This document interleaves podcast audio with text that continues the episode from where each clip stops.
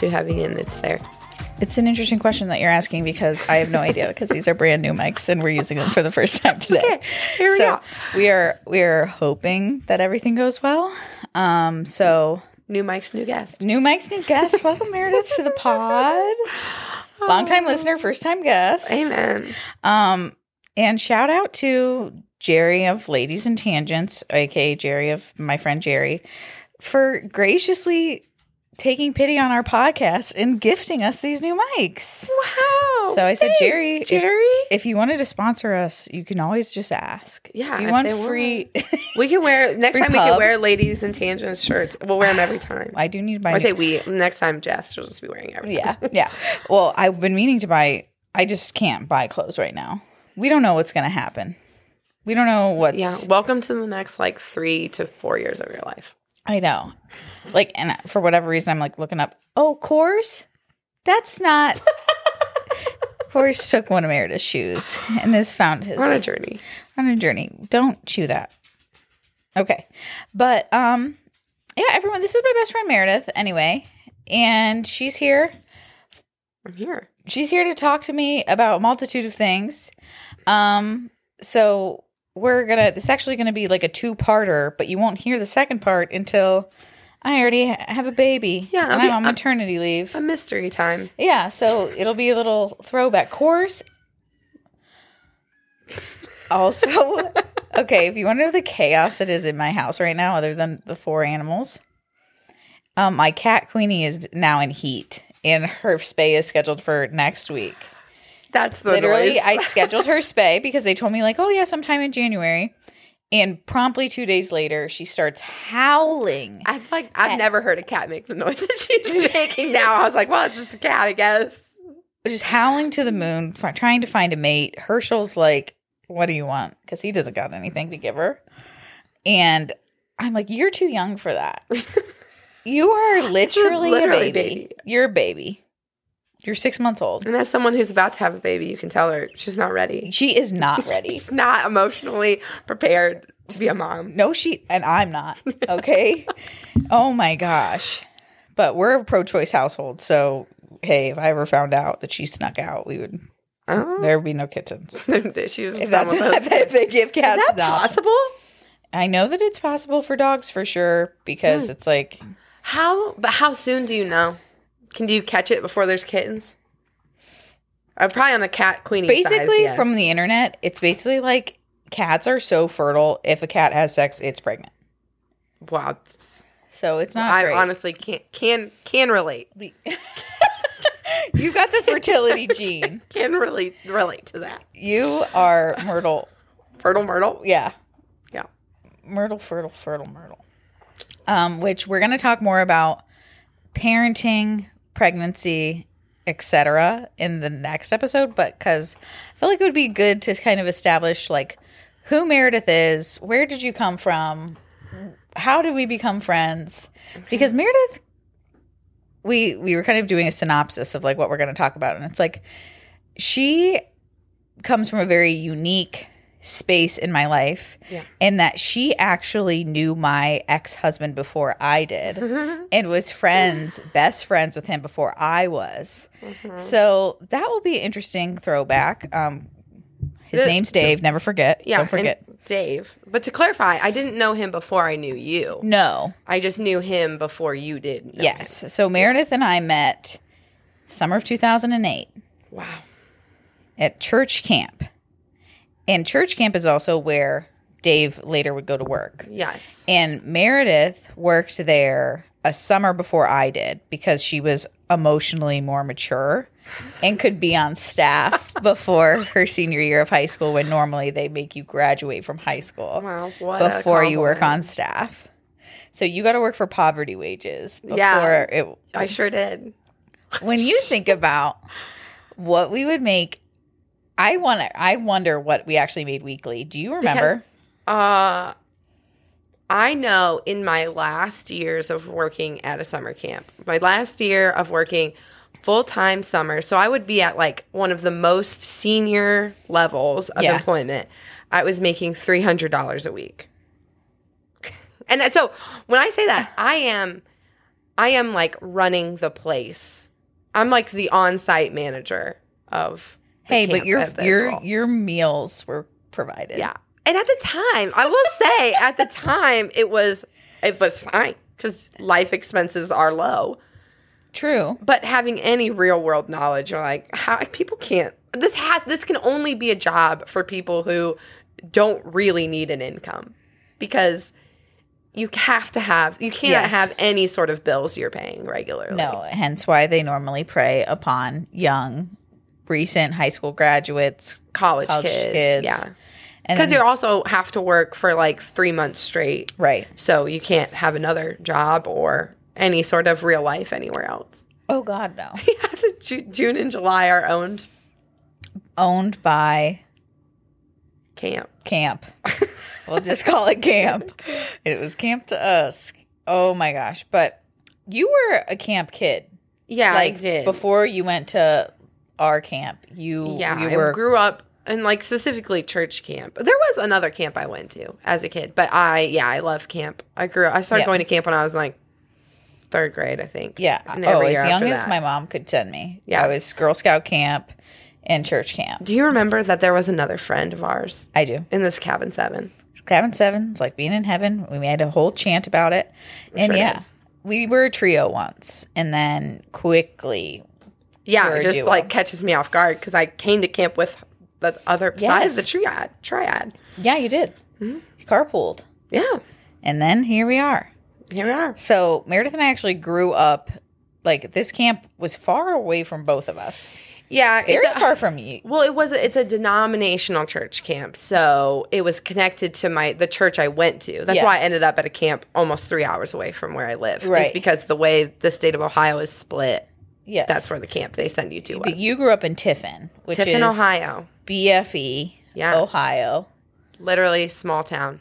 Small. If you're like, oh, I've heard of a college there, it's literally all that's there. There's the two colleges. there's two colleges, Tiffin is University and. Heidelberg. Taxes must be low out there. It's an ed- it's the what they call themselves like the education community. And I grew up in Kent, as many of you know, and it was always funny when Meredith would come to visit because it was like the big city. Oh yeah, and now I go to Kent and I'm like, wait, this place is this is not that big. You have to go everywhere else to go to like Target. And I stuff. know. because now I live in Canton, which is, Is- a bigger. It's a pretty decent sized place. Yes. got everything. Canton was the civilization for camp. So after every every weekend, staff would like go. Do you, and there used to be was it is it Don Pablo's? Mm. That was where a lot of weekends went to Don Pablo's and Canton. But so we met when we were 14 Sounds right. and then um would kind of like some years we'd see each other, some years we would not. During yeah, the like school you, years. like because we're friends now, you like want to look back and think like I'm sure we saw each other multiple times throughout the year, but and like how often did we even really talk? no, and you never used to answer your phone either. No, You were bad about that. And now I'm better at answering phone calls than I am text messages. I know, and it still surprises me to this day. I know. So it was really ingrained that I was like, she does not answer her phone. No, Um, and then eventually we got into our post high school years, which would have been summer we worked at camp, yeah. and then you moved closer, right? That well, You- right after high school, I left. Yes. so we would have done camp, but then I I went to Germany and India, and then came back. So I was Yes. like gone, gone. Probably felt different though. yes. So there's a lot of ins and a lot of outs. Yeah, but like in that trip when I was gone that year, I spent Christmas with Dave's family. Yes, you did. okay. I have like my whole own trip to England in my mind. And let it be known, it was like this very strange phenomenon when Meredith, because Meredith was close with Dave, not only Dave, who we worked at the camp, but like his whole family. yeah, I had spent like Christmas, and they were so kind to me Yes. at Christmas. So it was like a very now where we've ended up now. It's a very like unique, interesting. You don't feel like defensive of them. It feels like its own isolated. You know a very different version. Yeah, I know a very Like you didn't come in as a girlfriend. And I don't think they ever saw you as that. I was never going to be taking him away from anything that was going on. No. If anything, I was just joining in when when it could work out. but I will say, it did not. Your experience with his family did not prepare me for my experience. No, no, and it My didn't prepare me to be like a better friend during that No. time because I'm just like confused. I'm like, this was not what I experienced there. No, yeah, I would even consider being in that house like a warm, cozy memory to me. that is so. I'm so happy for you. wild. I'm so happy for you. I the thing that I struggle with is like I still have such fond feelings and memories associated with the UK as a whole. Yeah. Like I still very much would like to go back. I'll still eat beans on toast if I want. Amen. Like Oh. I I still mulled wine will always be the superior al- alcoholic beverage. Like there's things pies, we are missing them. yeah, we are missing the minced pies. Um, there's a lot that they do right, and there's a lot I still love, and I would go back. I'm sorry, that's a healthy way to be looking at Right. things. Is But it- that we should be able to not associate one family or one incident with an entire nation of Exactly. typically normal and cool people. so I'm just so mature, basically. Evolved. but I, what uh, of another? So we were asked a couple questions, and, and we will go through these questions. But a very, very question that made me laugh out loud. that we'll just start things off strong oh, with. okay. was Have you ever had a partner the other didn't like? And if so, did they say anything about it? This is So gonna be good. this is a long like we could talk we could probably do the whole episode about this because I think and it probably will be about this because we're going to talk about adult friendships in this episode and obviously as an adult you're navigating partnerships with different people. Mhm. And I'm just going to say Meredith's type has never been my favorite type of man. It exposes this this question and the whole conversation will expose how different we actually are as people. Yes. Well, like we have like half or more of us that is so similar and so alike. yes. And then there is this other half that you don't always notice, but it has to be so different by all the choices we make. Yes. But the question is have Meredith's husband, Nick, and I have struggled for years and years mm-hmm. and years. And we're getting somewhere, I think, now. It's like a slow, It's very slow. steady event. He's a five on the Enneagram, no shade, but they're not my favorites. Yeah. Okay.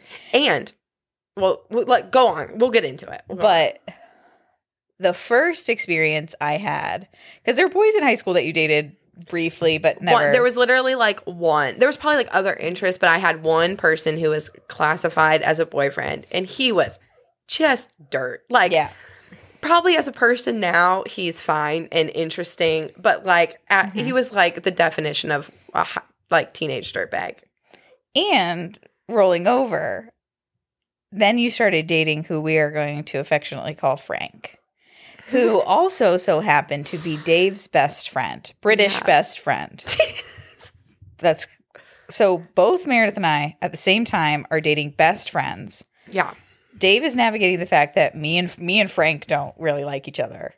Mhm. And then Meredith starts dating Frank. yeah. Meredith. is- I mean, I, this was How not in my mind all, but I'm like, was I thinking like, oh, I'll just make this better. We'll just date, and then everything will be fine. I know this is a throwback. This is like a 10 year throwback. Nine, oh nine my years? gosh! Nine years. Because I, I did No. get a an update that we were in um But it would have started. nine years ago we were in But it would have started London for New Year's Eve. Yeah, London for New Year's. Which is its own story. We're like our own like '90s girl movie. We are our own chick flick. Yes. We were our own main characters and we wanted to be in London on New we Year's did, Eve. but it started. Me and Frank. This that started that summer before. Remember? Because he was also working at a camp, and he came to Cher's house, okay. and I was working at a camp, so I also came to Cher's house on the weekend. as everyone should and F- as everyone does. highly recommend if you've not had a weekend at Cher's house. You should. we recommend. It's it. where all lo- good loves come to to bl- blossom. yeah, Okay, that's how. yeah, yeah, yeah. Okay, it that's all gonna be bad. started. Wow, this weekend is like it must. It, it's a core memory because you and Dave had been together for how long then? A year. Okay, okay. I couldn't tell. I couldn't remember if it was the summer you started or Yeah, I don't. I don't After. remember. No, No. yes, it would have been. the summer after. Because right, wouldn't the No, it would have been the summer we started. So yeah? It was like you guys started at the beginning of the summer. Remember because of graduation yes, party. okay, coming back, coming back because yes, And because then- that was the trip. The the New Year's Eve was the first trip I took. Mhm, mhm. You're like yeah. England. You're like five months into this relationship. Yeah, but five months in Christian girl time is basically An like eternity. Why are you pregnant, Yeah. married, and pregnant at Yeah. this time? true. So ask yourself. Ask yourself this question if you are thinking if you want to have a good Christian girl fall yeah. where. oh. Because we can't have a Christian girl summer. It's no, it's filled with church camp and the Lord yeah. So you're focused during those times. But no, so uh, and then at the end of summer, we all are Cher's house. There's there's hanging out. There's kitchen dance parties. hmm And there's me thinking Frank is a wet damn blanket. But Frank is pretty good looking. Frank is very good looking. I will give you Frank is attractive. for all of that, Frank. If you are listening, you are very hot, and I've never told you that, and I've never been honest with you about that. because we think you know it. But damn, I know. damn, yeah that that was that was a lot to take in. Um, Well, let's. So I think this is important. Well, because Rachel says I have a very specific type, and I do. It's personality, personality wise, not physically. Well, but the first two guys, Yeah, we'll call We're him like- Cody for okay. the high school. We'll call him Cody and warped Frank. tour hotties. Yes, That is the aesthetic. yes, they're tall. They've got kind of punky vibes. Yeah. they're quiet, a little moody. They're everyone hates to be around Yeah. them. Meredith is drawn to it because I'm like, oh, I'm the A opposite. mystery. Pull, I'm, you're a mystery, and I'm going to pull it right out of you. I'm going to be the only one who gets it. And so, before we roll into our experience of adult friendship, getting into my relationship with Nick and all of that, I want to bring us back to New Year's Eve 2015, 2015, New Year's Eve. Are you talking about when we were in England? Yes. 2015? No. Because Dave and I got married in 2016, or would have been 2014? It would have been 2014. We're bringing it back to New Year's Eve going into 2014. Yeah. I have a beautiful coat that year, and I'll never forget it. And I think that is one co- article of clothing that I have kept, despite the fact that it will never fit me again because I was post quite the serious eating disorder, or in quite the serious eating disorder. But it was a beautiful coat, a nice hunter green. It had some sort of like cape situation. Yes. It was we both fabulous. had fancy coats that We- night. Yes. I was not like a nice coat. It just looked cool. Okay, so we both are visiting our boyfriends and staying with their families. Yeah. In the UK. If you just give like the pinpoints of this, it sounds amazing. And then It you get sound- into the details and it's basically two terrible. two two American Ohio gals dating some cute British babies, Mhm. Not baby, adult boys, but um, yeah, it sounds great. Mhm. But That's like if you give the Instagram we are also version. nineteen years old, twenty years old. 19, 20. Yeah, yeah, one of those. We would have just turned twenty. yeah. Um, the boys are a couple years older than us. Yeah. Um, so we're just like we're very young, and we decide And we're like caught up in this like but individually, we're caught up with our booze here. Yeah, we're caught up with our booze. You and I are struggling to communicate. I think it's Yeah. like it was like our first real like experience of like, okay, we were best friends because we are best friends. Yeah. But then there's like, okay, best friends realistically are gonna go through struggles. And I can't remember like why or how, but like I really struggled with you dating. Yeah. Frank. this is gonna happen. I Um, mean, what are the chances? I've never never name dropped my ex husband, but his best friend is getting just dragged through the mud, whatever. Um, but I don't remember further than that, like what that was. Well, and it's because most likely I'm like a natural people pleaser. Like I can usually I know what people want to do and I usually do not care to just do what other people want to do. Mm-hmm. And it was probably our first real instance where we've got two people who opinion opinionate about what they want to do. Like you know what you want to do or what you think we should do and has his own Mhm. agenda, which is to spend the least amount of money possible. This man was so cheap. Like So, so cheap in a way that I was like, you've got to be kidding me. yeah, as a confident woman looking back now, I'm like, I paid, I made no money and I paid to fly my butt across like over to England for him to for spend like absolutely no money on me. Right. I don't Like, know that we have- I think we went out for dinner one time in which he paid. I think all the other times it was like a split situation. Of course it would be. I'm sure he, like you wouldn't even have bought your own like movie ticket. Yeah. And this is the other thing I remember. Remember how you love to see the, the commercials? The, Oh, the, the I- previews? And do you know this is a problem in my current my marriage as well? I believe it. I will say my husband will get us there to see the previews. Good. But my husband does not watch previews. He brings his earbuds in and he puts earbuds in and he covers his ears and he closes his eyes. No He doesn't- spoilers. He doesn't like watching No spoilers. previews to movies. No spoilers. Like trailers. No spoilers. He considers trailers spoilers. 100%. Yeah. So he'll just say, "There's a new movie coming out." And that's, That's, all I need to know. That's all I need to know. He'll want to know sometimes who's he'll want to know who's in it. and sometimes that's enough information. Sometimes it's like there's this new movie coming out and Brad Pitt's in it. And we he's already sold. He's going to go see it. He's like, "I've seen what I needed to see, that's it. and I want that." Okay, Okay. yeah. So back So- to We have Frank. Frank. Frank of all people planned this trip to London. And keep in mind, the boys are from the north, Mhm. like near Manchester. So it is like a commute to get down. You don't Yeah. think 3 hours is a lot? Try to go 3 hours in the UK. It's ridiculous. Yep. And we took the train hmm and we're staying at a hostel. Which is like already I'm like, mm. He did compromise because I was like, I'm not sleeping in bunk beds on New Year's Eve. Yeah. So we were in like a co- combo room, like Yeah. a shared room in a hostel. Like Think about like the least us. glamorous hotel room you've ever been in. yeah, Were the beds even like queen sized? they would have been the the UK doubles, which is just like tw- a twin and a half. I feel like I'm remembering it being like there was no room. Okay, so And we're barely in London. we are barely in London, and we come to find out later we are not anywhere where we can get back from being in London on New Year's Eve.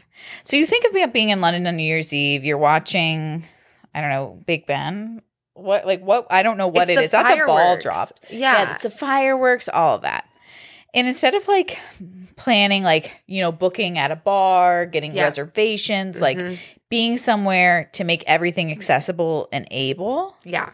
um, instead, Frank says, let's go to my friend's house, who is actually his and Dave's friend, um, a girl who happens to be Dave's ex girlfriend, also. Forgot about that. That is a, a, a key detail. the most. So I'm like, why? Why? Why do we need to go there? And we are sitting here, and if anything, this was a bonding moment for me and Meredith because we're in this woman's apartment with strangers, and like, we don't know what we're doing there. Yeah. The only like saving grace part of it was that Dave's brother was there. Okay, and his, and his Was she there too? I felt. I feel like she was. She would have been. We love her. Yeah. So like, it- had this not been on New Year's Eve when we had very clear other expectations, it would have been a fine time. It'd have been like we're having dinner. This woman whose house we're at is very obnoxious, but other than that, it's fine. We wish she could find the coriander. Guys, have you seen the coriander? It's like you're watching. I can't sh- find the coriander anywhere. It's like, would it be on the couch? If it's not in the fridge, babe, I think we can do without the And coriander. like all of us are just sitting in the living room, so no, we haven't seen it unless it's somewhere Have it you shouldn't seen be. the coriander? I'm like, does it normally get up and walk away? What? Neuro. I was It just was- like, mm, no, I haven't seen the coriander, and I don't think I'm going to.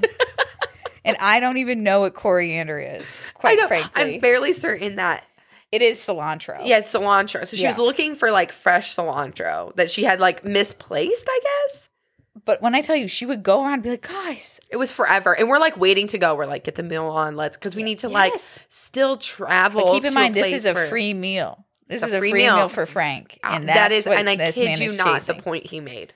Yes, We we travel all the way from Ohio to be in London for New Year's Eve, but what Let's we're after is a free meal. yeah, it did, didn't even come with coriander, so it was really a loss. And I will say, we're all like we're young, so none of us are making a ton of money. Neither of these children are from parents that don't have money. Let's keep that in mind. Meredith's folks. parents probably have the least amount of money of anybody. Yes. But we were doing I I had Oh, it yeah. covered. Yes, it was fine. Yes. And I just think, one, why was I ever fantasizing anything in a city? Yeah. Because as soon as we leave this girl's apartment, which was just like an awkward shit show, and I'm just like not speaking because I want to scream in Frank's face already. Mhm. I mean, the trip is, you know, well, I guess we're at the crux. We're we're at the purpose of the trip. And when I tell you people are sh- packed in like sardines trying to get Oh. to the city center. It's just Like- like, it's like New Year's Eve in New York, but without the show that's in New York. So there's not like one place I think that people are trying to get to. They're just trying to get everywhere. Yeah, but then we get on the tube, we find our way, Mm-hmm. and then we're just funneled. Like literally, it's like you, there's nowhere else you can go, but where like the Yeah. police are telling you you can go, and we're like missing it. And I remember thinking like, had I been with a different person, we would have been able to make the best of it and just been like, oh yeah, this is quirky. But I wasn't with someone that was really very much able to roll with any punches. Yeah. and he was exhausted, anxious over it, and I'm just like, ah. And then we try to get back. What? So we mi- we like missed the fireworks. we like, see them like barely. You Yeah. can like see them in the distance. So it was just like, why why are we doing this? Yeah, and then you go and like London has a system and we did not know it. No, we and neither did them. Neither did they. Yeah, no. No. There was no research done on how do you handle New Year's Eve in London. And the obstacle that we were faced with was because Frank wanted to save money on accommodations by staying outside of the city.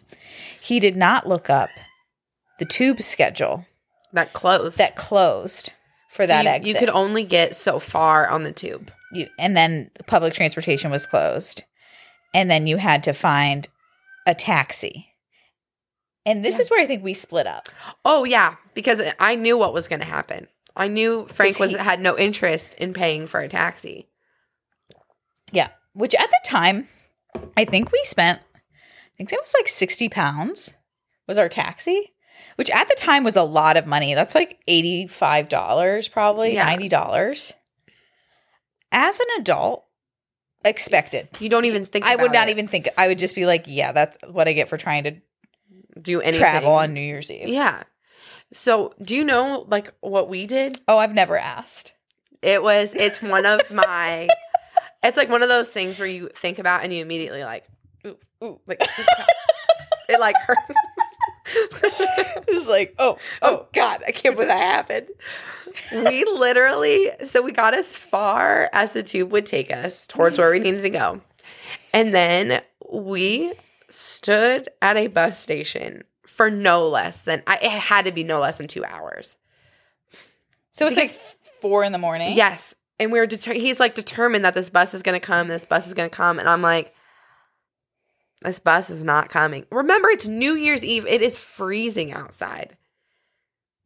This bus, I was like, this bus is not coming. And we have and cute like, coats. We didn't say they were warm coats. They were not warm coats. Meredith is not wearing warm shoes. They're certainly not boots. I'm pretty sure they were like black flats. So And we're like have been. waiting and waiting. I think in the end we had to take a taxi because it was like the bus was not going to come till Yeah. six a.m. But we we waited outside But for what I think is two hours. I was like, let's walk. Let's just at this point. But you got to think, we didn't have maps like No. there were. Mm-mm. This is 2014 technology, nope, I had no. and Frank I don't even know that Frank I had wasn't a phone. paying for extra data. If there's one thing about Frank, he was not paying for extra data. he certainly was not. And I, I like don't think I had a smartphone at the time, so maybe I had my phone on me, but it certainly didn't have. I don't even know if I would have had service, like to send a Right. text. Right. Right. So So Um, we ended it up because obviously we are in Christian relationships. So at some point, Meredith crawls in bed with me. F- Frank f- crawls in bed with Dave, and we all wake up and we probably don't get breakfast. no, no, that was like the one saving grace of the time. We went out and got like a real breakfast. Remember? Okay. We went to like it was like a pub, and we got like the full English breakfast. We It- did. It started it to make things feel. surprisingly empty. Yeah, there. it was. There was no one in there. We because were we the- really weren't in London. Who knows where we were? who knows where we were but no yeah we had like a great breakfast it was like the only good part of the whole The whole Experience. experience. And it like started to make things feel okay again like i was like okay maybe the four of us can can get through this. Oh my lord! So that is the start of my experience with you know Meredith dating men that I don't like. Yeah. And if we didn't want to put the nail in the coffin for this guy, so Mare and Frank are in a long term relationship, long distance relationship. yeah he is in school in england and graduating and is planning his next year to be in Australia. Okay. or traveling Yes. it was like but he was going to. I think he got. It he was had, a he big had secured his yeah. visa for Australia, mhm. and so Meredith is like, okay, well, I actually have connections in Australia. I'm going to see if I can get an internship in Australia, Mhm. which Meredith is Meredith, and so she, of course, did get an internship in Australia, and is planning to move there for that next, Mhm. you know, t- fall 2014. Yeah. What is it? Um, two weeks, a month before you're supposed to leave, you get a phone call Oh. at camp. it was well first we went to visit because he was he was working at a camp in dc at the time so me and my sister claire and her Mm-hmm. then boyfriend fiance hard to remember Yeah, wherever that was. um we all went to visit and we had this like very odd dramatic few days which were like fine and then at the end he like basically broke up with me but was like i think we just need to take some space It's like, how could we get any more? yeah i was like there's i'm i can't possibly be too clingy because Yeah. we're so far away And we literally work at camp with no cell service. yeah like we talk maybe once a week yeah and then and then so it was like i was just like left dangling for a couple weeks and then yeah i got the call at camp I, or I, I I, would got be shocked if call. it was a phone call. I'm uh, certain it was I'll a never Facebook forget message. my phone call. There are not times in mine and Meredith's relationship where I've ever felt like you've wanted me or needed me. There are many times where you're like, I am so emotionally Sad. sad that Yeah. I need comfort from a friend mm-hmm. because you are an independent. Toxically independent. Yeah, t- it's bad. Yeah. We can get into that. But I get a call. Meredith is just sobbing because, like, I don't think I fully knew the extent of like the pre-breakup. yeah, like things weren't great for a while. I would But say, it- I mean, uh, from the story, you can assume that Frank never treated me amazing. No, Never felt like the apple of his eye, we could say. Never. never was a prized person in his. no. But you still move to Australia for. I mean, it wasn't six months, Yeah, it was supposed to be a year. but you're like cut this. I cut it this short. To, I will say, Australia, one of the most formative trips of my life. Glad I did it. Glad I did it without Frank. Yeah, going into it, I was not pumped. Australia was not a place I had ever wanted to go. I was like, it just seems like a different United States. Don't really care to visit. I'd rather visit somewhere more exotic. I'd rather do literally anything else. But if we can be together and be there, I'll go there. yes. And so, as you can imagine, this experience of Frank breaking my best friend's heart was not very good for yeah, my rel relationship. because he's still best friends with Dave. Still best friends with Dave. Getting ready to be engaged to Dave. Yes. Yes. I'm getting ready to be engaged. And let's just say that, I mean, my relationship with Frank got nom like very smally better. just like by a skosh. Towards like The end. the Towards the end. The worse things got with Dave, the better things got with Frank. Hey, don't say it and fantasize about it, because as we as we say, he was very hot. Yeah. which I would never have said as a good Christian woman that I could have lusted after a man. It but- was lust. It was pure lust on oh my my end. god, so, What else about him could have drawn me to him? not his personality. God, like I couldn't. I don't even know. I would say that he's funny. I don't know that that's like Nick is funny. Yeah, Frank, not funny. I don't know. I don't remember laughing a lot. no, but after that. I don't know if my mics are picking up my cats howling. It's like a. It's like a wall with a phone. Queenie, come here, baby. She's, I mean, when I tell you at at night, she's like training us for this newborn. She's like, and it's like, oh my god, will Meanwhile, you these relax? Puppies are being little angels. I know they're so cute. I hope the mics are picking this up because it's absolutely crazy. Okay. So segueing into like that stage of our lives and then fast forwarding a bit to you finally meet Nick. Yeah. You are working together at Starbucks. hmm And let's keep in mind, this story started off similarly because you and Nick worked together for how long before you ever even went on a date? Because you were kind of like, oh, this guy's kind of a jerk. Oh, well, I was. I probably like six or seven months, Yeah. and it was, but it was. He was kind of a jerk, but I was immediately like infatuated with him. It was the same thing of like, what is this guy? He's quiet. He's funny. But he is clearly people don't. That we have not fully unlocked Nick, and I would love to. You love that. You Love love, unlocking, and I hate it. Love I'm to like, unlock the next level. Yeah, and that's that is pretty much the crux of why me and Nick have struggled for as long as we have is because I refuse to pick the lock because I'm like, you're my best friend's husband. Right. I don't think I need to prove the the Yeah. but but He came I will in, though- say one thing about one thing about Nick is when he has a friend, he has a friend for life, Mhm. which is kind of similar to me also, Yes. but it just goes about it in a different way. Yes. Like, and a lot of the times when I was like trying to get my head around, okay, like Meredith and Nick are going to be together and they're getting married, was like, there are these redeeming qualities. He's got a great friend group, great support system. Like, his mom is nice. Like, I'm I'm picking at any of these things because I'm like, I I truly, it's like I don't have to love him for for me to acknowledge that he is good for you. yeah.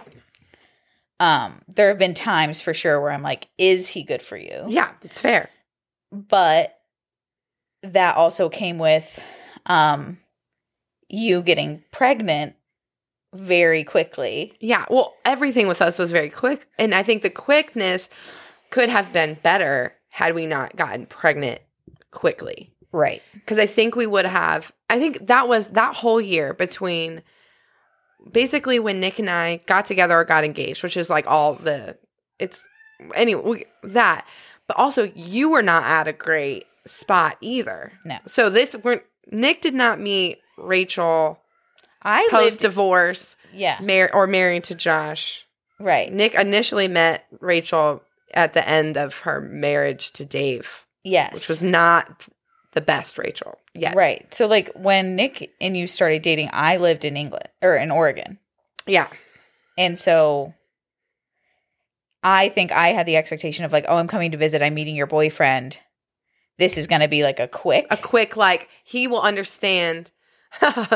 he will understand this is like a pressure cooker moment. We need to make a lot happen in this one time. But there's nothing that annoys me more when I'm like sitting down with someone and I'm asking them a question and they give like very like one word answers and they don't ask questions back. And that's very kind of typical of fives on the Enneagram because they're kind of like reading you and they want to they want to know more about you. they would rather be the observer yes, for their first interaction. than like an instigator or like Yeah. a Well, here's on five years of marriage is now, if we could redo that, the whole drive to wherever we were going for this to happen would be Meredith's pep talk of, this is a very important moment for me.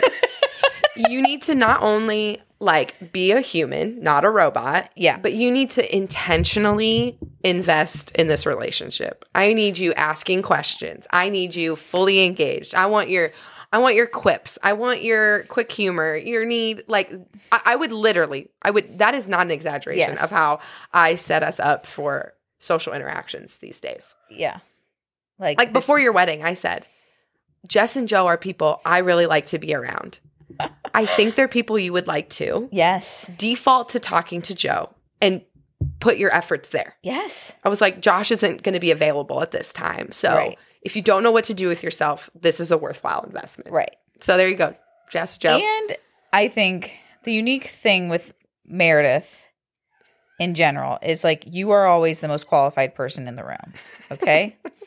Whether it's you true or not. you don't want to necessarily be married to someone who like combats that. You want someone that defaults to it. Yep. And I think like when we're thinking back of like a lot of our friendship was spent deeply in conservative church culture. And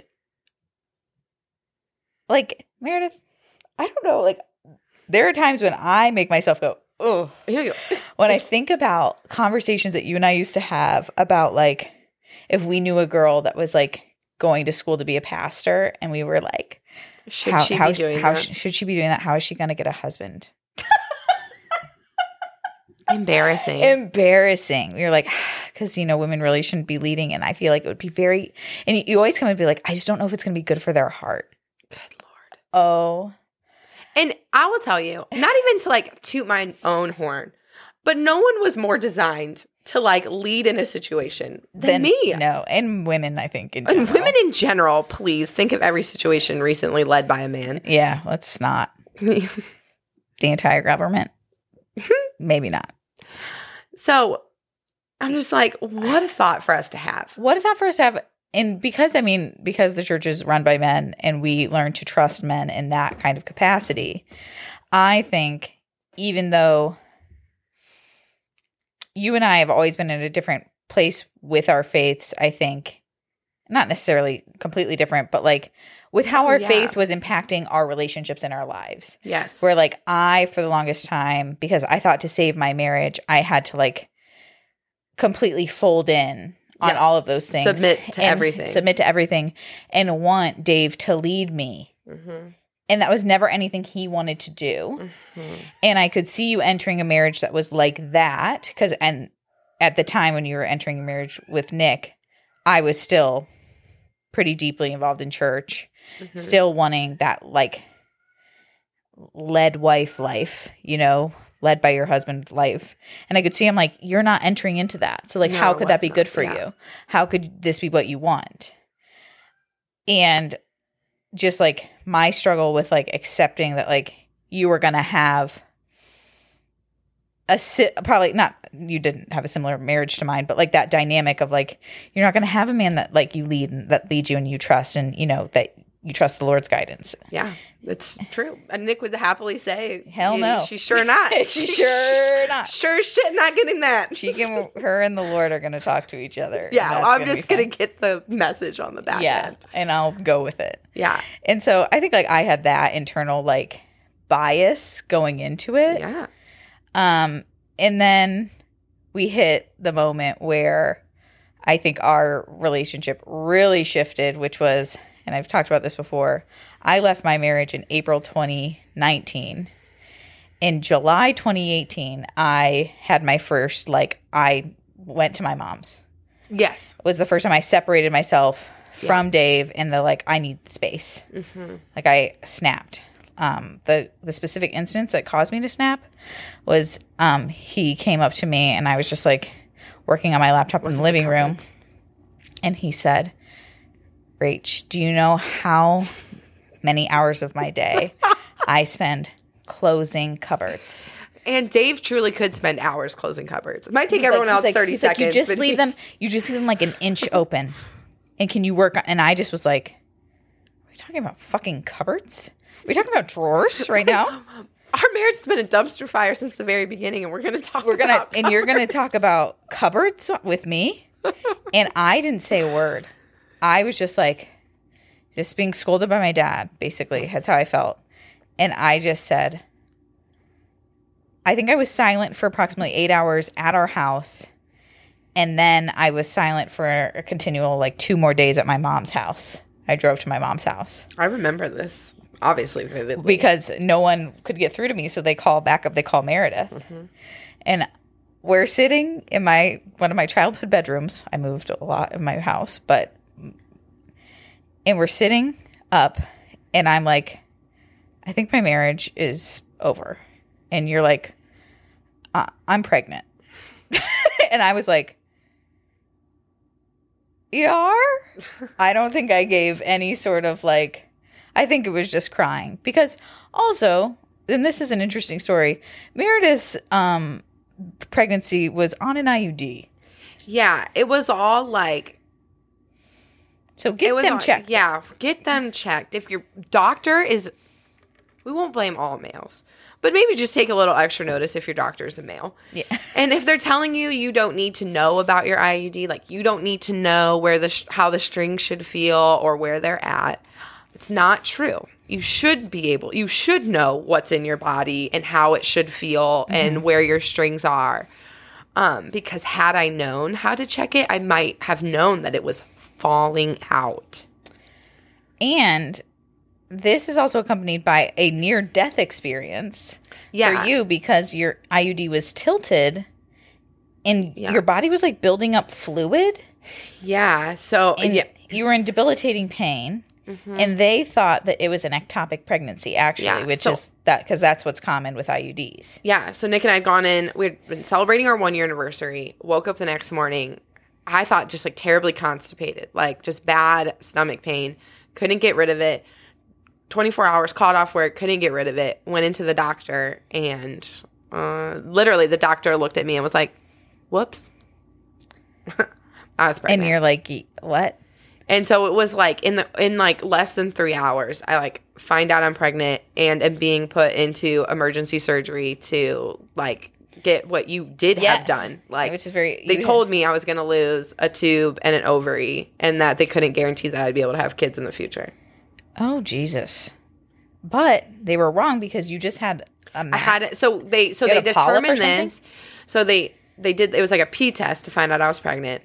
Then it was at the hospital. I got an ultrasound and they saw a mass in my fallopian tube or my ovary. I honestly don't remember. And so that put them into surgery. They're like, okay, she's pregnant and it's not in the right spot. They like put me under, blew up my stomach. But when the doctor got in there, it turns out that the mass they saw was a cyst, which was like not a problem. Then there was the fluid from the IUD being messed up.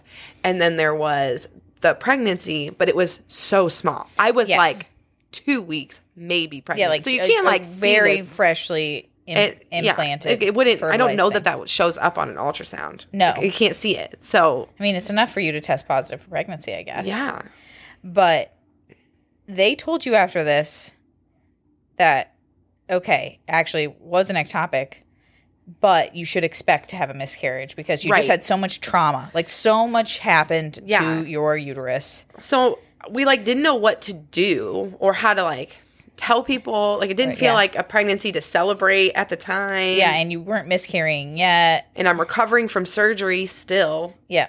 So I'm like giving Rachel vague details on like Yeah. this happened. I had this surgery. I'm fine. Yeah. Yeah, I And fluid buildup in my in my cervix or something, uterus. I'm like, what the hell?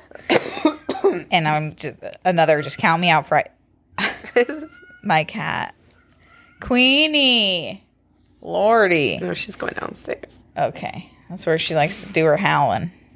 oh my god.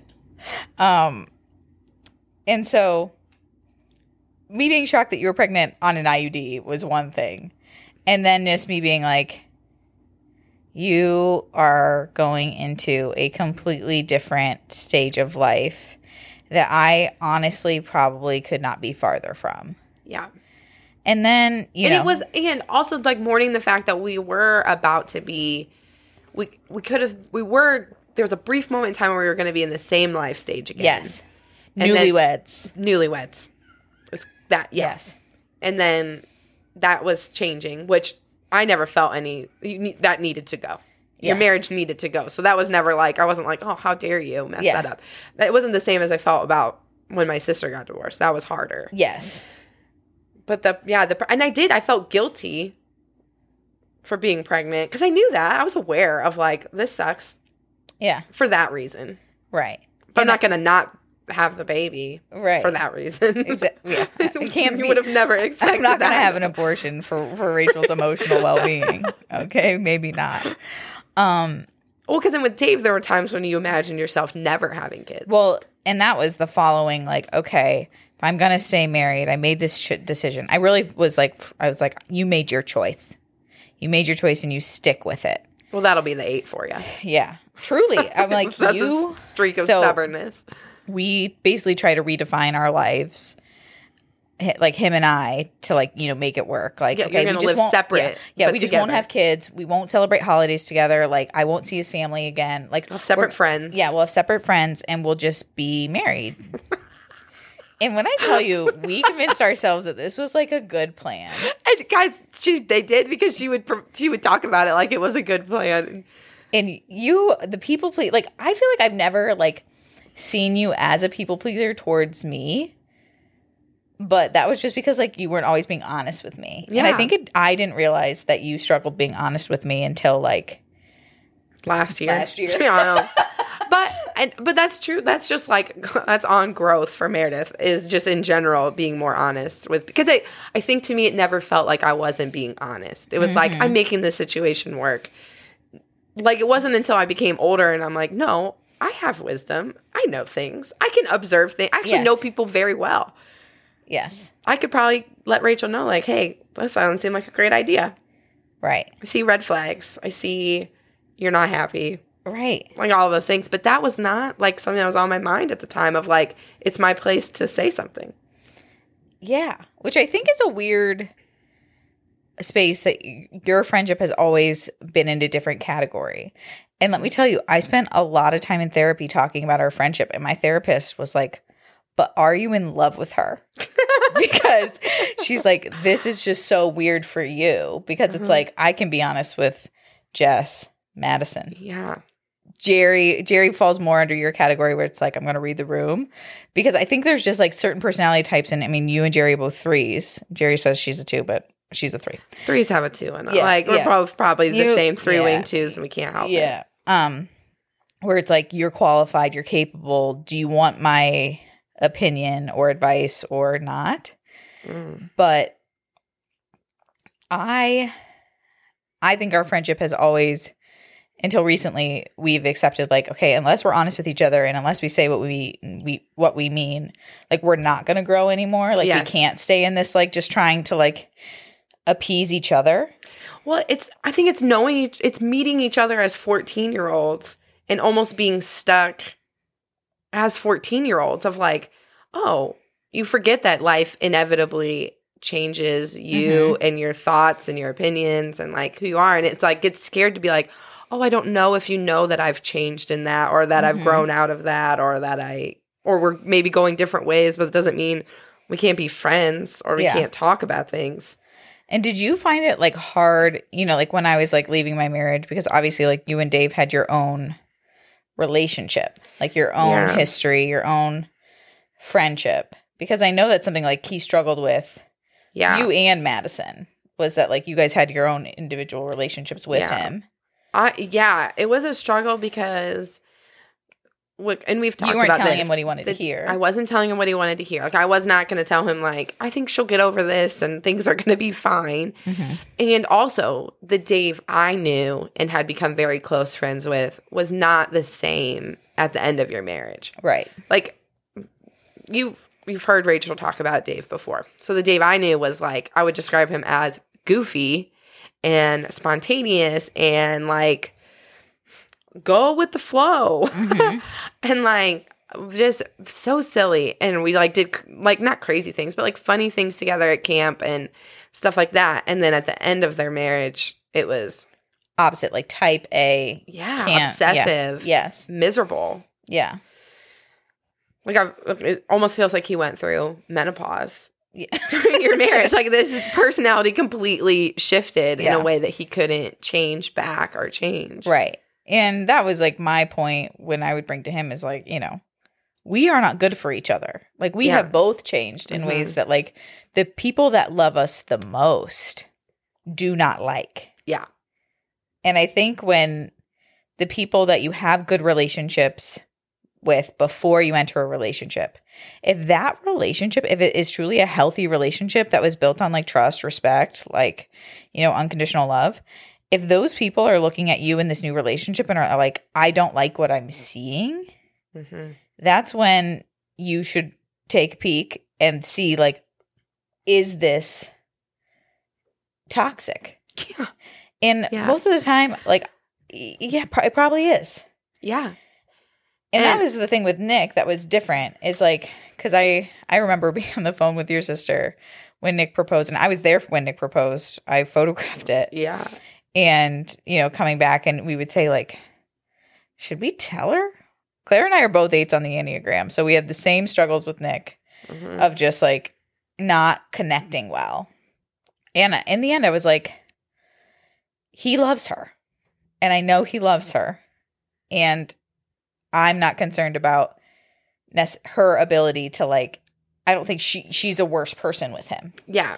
I just could, had concerns But like about maybe is he gonna make me be the best person I can be? he has. And, but it's think so, taken yeah. years Yeah. for you guys to get to that point Yeah. and of growth also.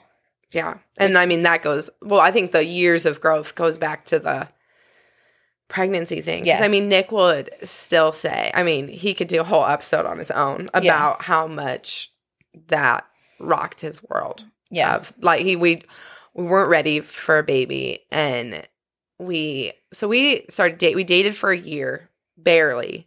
And then we got engaged and then we got married 4 months later. So it was a quick timeline and we were young. We Yeah. were 24 I think when we Yeah. got married. And so we expected to have like 5 plus years Yeah. to grow up. You had a you had a five year IUD. Have five year IUD. We're not having kids. I just want to get married so we can like live together Yeah. and just be married together because we're Christian. We're, we're, we're Christian. We're gonna have a Christian fall. Yeah, Christian girl fall, Christian, girl marriage. Oh yeah. So that, that was it. I was like, we want to we want to do we want to do life together. So let's get married and do it. And then Mhm. Miles made his debut, and And in a real way for Pisces, I don't, My like- goodness. I hear it all the time that like your baby in utero or like their story, like their birth story, Mhm. and like it's theirs and it's it's true to who they are. And like, do you feel that for like both of your kids? Like yes. that, like your pregnancies with them and like your experience of like even their like conception and all of that is like true, to who they are. Yeah. Yes. Miles was an emotional roller coaster, and he still is to this day. like literally, his conception was so dramatic, and then, I will say after that, pregnancy very normal, very easy, birth very typical for a firstborn. Like We'll get into it next step. Okay, yeah, we'll get into the next app, but that was very normal. Um, but oh, uh, the after, I I was pretty mentally prepared for stuff like baby blues because my mom talked about it a lot. She had like a really hard time with me. I was a pretty colicky baby, Mhm. or I was just a baby in the '90s, and so They love that word colic. yeah. And um and then so me, like Nick and I just both went into a pretty dark place after Miles was born and I don't think either of us understood it until now. Literally, do we fully understand it like now 5 years Yeah. later feeling like we've taken our first like relaxing deep breaths into just like life Yeah. together. And I think like your entering into parenthood affecting our friendship is something that like it's like it's hard for me not to like be annoyed with who I was because it's like a huge part of me like owes you an apology because I just like, wasn't there and I didn't know how to be there. And I didn't know how to like cuz I knew you were struggling but you also never say you're struggling. I know. You would go you'll be in the grave before you admit that you're struggling. hmm And I remember feeling like there've been waves of like relief I've had in our friendship, and one of them was um when you're talking about when you stop breastfeeding and you're like I didn't know that I was struggling until I stopped Yeah. breastfeeding. And I was like, "Oh my god, we can admit you were struggling?" Yeah, I, I would love to admit that. I Yeah. would love to talk about that because but it's like it's almost like You don't want to like. you have to have dealt with the feeling and d- done the hard thing in order to talk about the hard thing. Yeah. And I feel like for friendship, that's really difficult, especially for me, where it's like, let's just always talk about hard things and let's be open about it because it's Yeah. like, I don't want to like come down your throat with like, hey, are you struggling with postpartum depression? Hey, your baby's kind of whiny and crying a lot and you're not sleeping and, you Yeah. know, and you're handling it all on your own. And yeah, and like you've said, I'm the most qualified person in the room. So thinking that I was going to and I I am a good mom, but thinking that I was going to waltz into motherhood and like I knew it was going to be like messy and hard, but hard does not ever scare me. Right. But I was not prepared for the uncontrollable like emotions, the emotional hard that it was. Yeah. And I just like it was like one of those things of like I think I just felt like you kind of like stick your head down, like you just like get through it. Yeah. It was like an innocent. It was an innocent not asking for help situation. Yeah. did, it was not like I really want to ask for help, but I'm not allowed to, or something. It was Yeah. that was not a conscious feeling. But I also had. don't feel like you have that thought. Like I don't think naturally you're like, oh, I need help. no I want not, help. Yeah, I'm better now. Yeah. I asked you for help the other day. Yeah, I know. she babysat my kids. They're so good. I, they're so annoyingly good. It's like I need help, and I was like, you know who would love to help me? Rachel would love to help Yeah. me. And it was a logistical task of babysitting. it wasn't like help. I'm crying. I need. um, this is Meredith gets eight free weeks of counseling a year from work, and I'm already planning to use them to talk about toxic independence. yes, because that is something like you know that has impacted all of your relationships, Yeah. and some of the relationships in your life, I'm sure, find a lot of peace in you being independent, which is why you are the way you are. Yeah. Like Yes. it- but it, some of them are like especially as i kind of put you up because like you were on a complete pedestal for me especially like spiritually and you know mm-hmm. when we were in that and like bringing you off of that which like you know saved our friendship but it was like rebuilding like okay Figuring if- out if how she's it- not on a pedestal anymore Yeah, how can we be like just here? yes how can we just exist Yeah. together as friends and build a friendship that's not built on like spiritual guidance or you know Yeah. And just like regular life. regular life Yeah. And because that, that is like adult friend. Like I think that happens really easily when you're young and you like make friendships and like someone's on a pedestal or someone is this and this. But as adults, I don't, you don't do that very No, much because you can't just know that people are crap. Everyone sucks Yeah. at most things or at least some things. yeah i don't believe you suck at most things but Um, it's still the pedestal still exists it's more like a little step stool a little soapbox okay but it is this like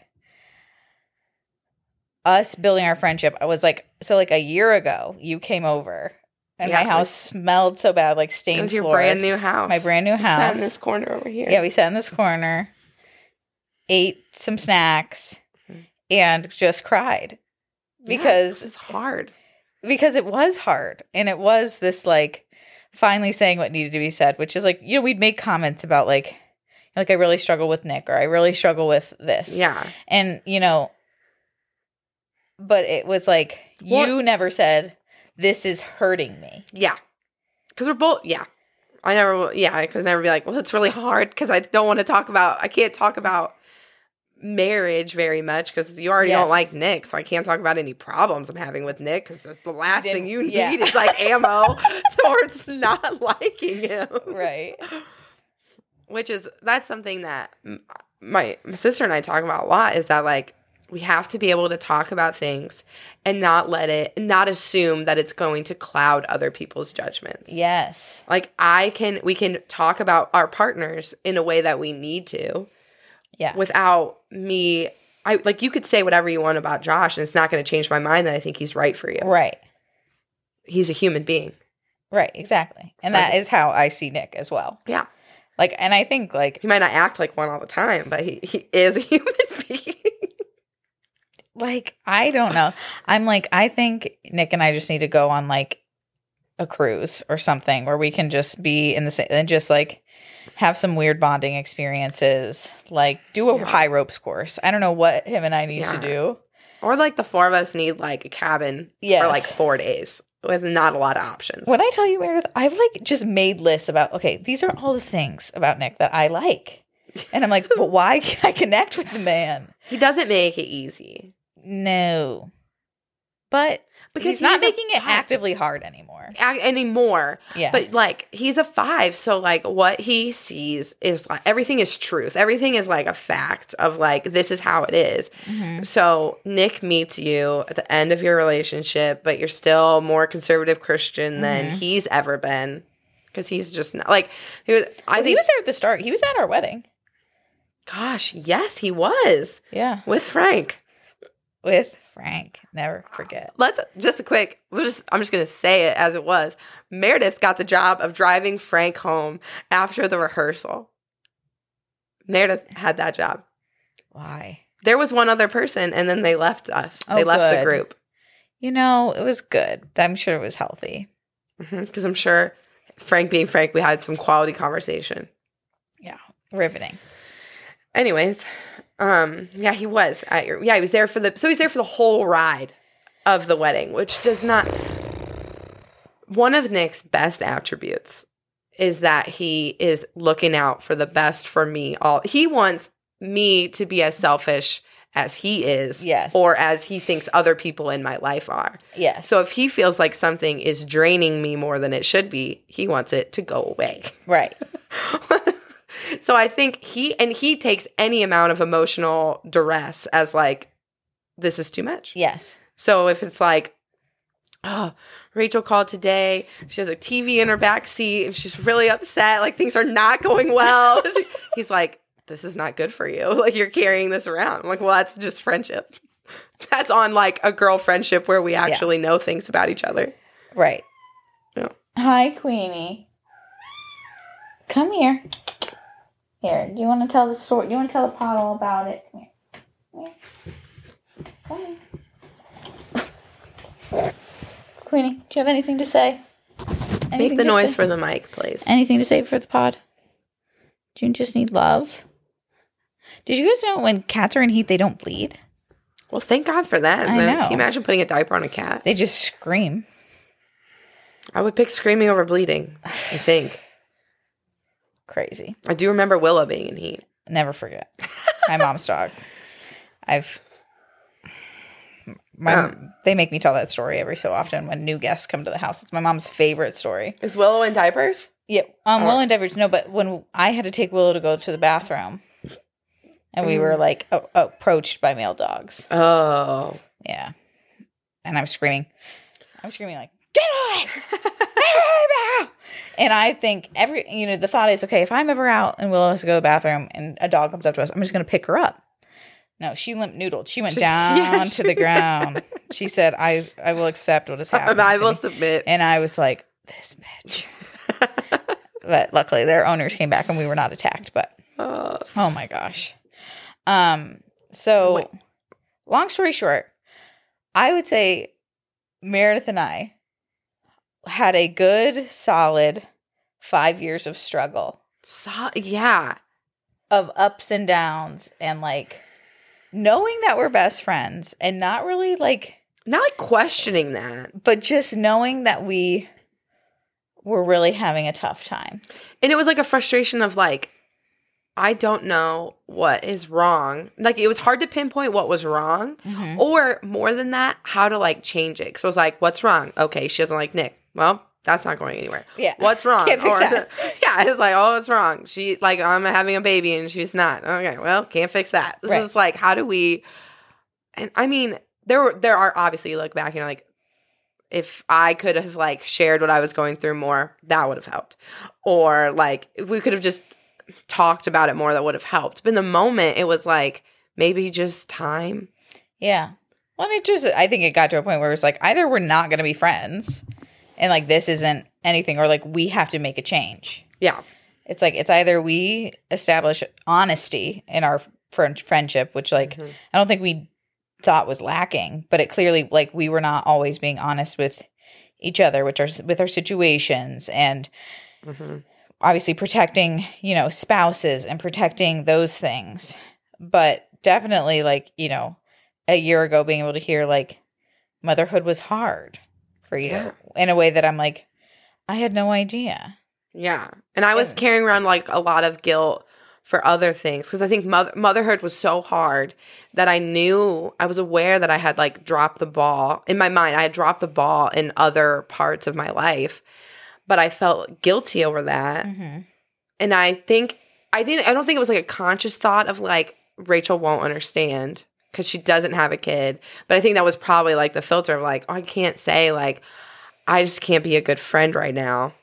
'Cause It sounds like not selfish, but it just sounds like pathetic. Is what it felt like. But I think it was also hard for me because it was like, you're not like, you're who are you talking to about any of it? Yeah, Nobody. Um, it's usually know, true. Yeah, Like that, like it's the silent struggling that I'm like, can we talk about that now? that like this is not like an admirable trait anymore. Oh. It's like, let's let's try to be more vulnerable. Maybe let's try to be more in tune with our emotions. because I never would have thought that you weren't. But I think it's because of like the way that you lead with like empathy and sympathy and like genuine care for other people that like it took me a while to realize that like you don't have those same like you're not in tune in that same way with yourself. oh, I'm absolutely not. No, No. no, no. No. We're better now. I can identify emotions better. yeah. But It's probably Miles that's on corner. that's on childhood trauma. yeah. Like raising kids and yeah. Yeah, I just grew up in a space where there wasn't a lot of room for my emotions. Right. hmm There's more room for them now. Yeah. Some should say they, they can take up the them. whole room if they need to. But yeah. So we're Well, gonna I know it's just funny because you said earlier, like, um, what? Oh, you said you thought like that you maybe wanted to like apologize, so like be there for me and blah blah. blah. But in classic Meredith thing, I felt such a sense of relief when you were pregnant because I was like, now I can help her the way that I wish someone would have been able to help me right. because I'm like, I can help her and she's not going to have to ask or say what she needs. Because that's all I ever want is for someone to be able to read my mind. Yes. But it is But it's my mind and Yeah. people can't read minds. and you are also the most qualified person in the room. So like any advice, like with breastfeeding, it was like I'm gonna sleep on the recliner and I'm gonna be downstairs so it doesn't bother Nick and so I could just breastfeed. And so like Mm-hmm. you you form systems systematically that you are the only one needing to be relied on. hmm until you can feel like you know you can like hand over responsibility Yeah, someone has to like prove themselves. yes but like you know instead of being like oh aren't you like pumping and you know giving bottles so Nick, it's like no and then you Yeah. just went Well, the bre- says no, yeah. i'm just like okay Yeah. Well, then, but that was hard at the beginning too with Miles. And I think because sometimes I'm like, I'm a, I want to think I'm an external processor, but I'm absolutely not. I'm an internal processor. And so I like struggle to talk things out before I present things as like fully formed. mm-hmm. And like breastfeeding was one of those things. And like I went to experts, like I went to like a lactation consultant and like I got, I sought help with Miles. But then in the end, I was like, there's just no way around this. yeah Because I, I mean, that's more details. But like even with pumping, it was like an ounce. It's like, well, what good is this going to do? yeah Yeah. I mean, I would give my old self different advice, yeah but still I know I'm a hard person to advise. but we love you But I try, yeah, I like in my mind, I do not think that I know everything. right I think I just present myself. It's like a vulnerability thing. yeah Yeah, it was. And so we're gonna record another episode right after this that you won't hear for another four or five weeks. But you'll have it to look forward to, everyone. Yeah. And we're We'll be gonna on the edge into- of your seat. We're getting into more like parenting, pregnancy, all of that kind of fun stuff. But yeah, this is uh for Better and Worth podcast with uh Rach and Meredith. and we're out. She, she, really, she leads the goodbye.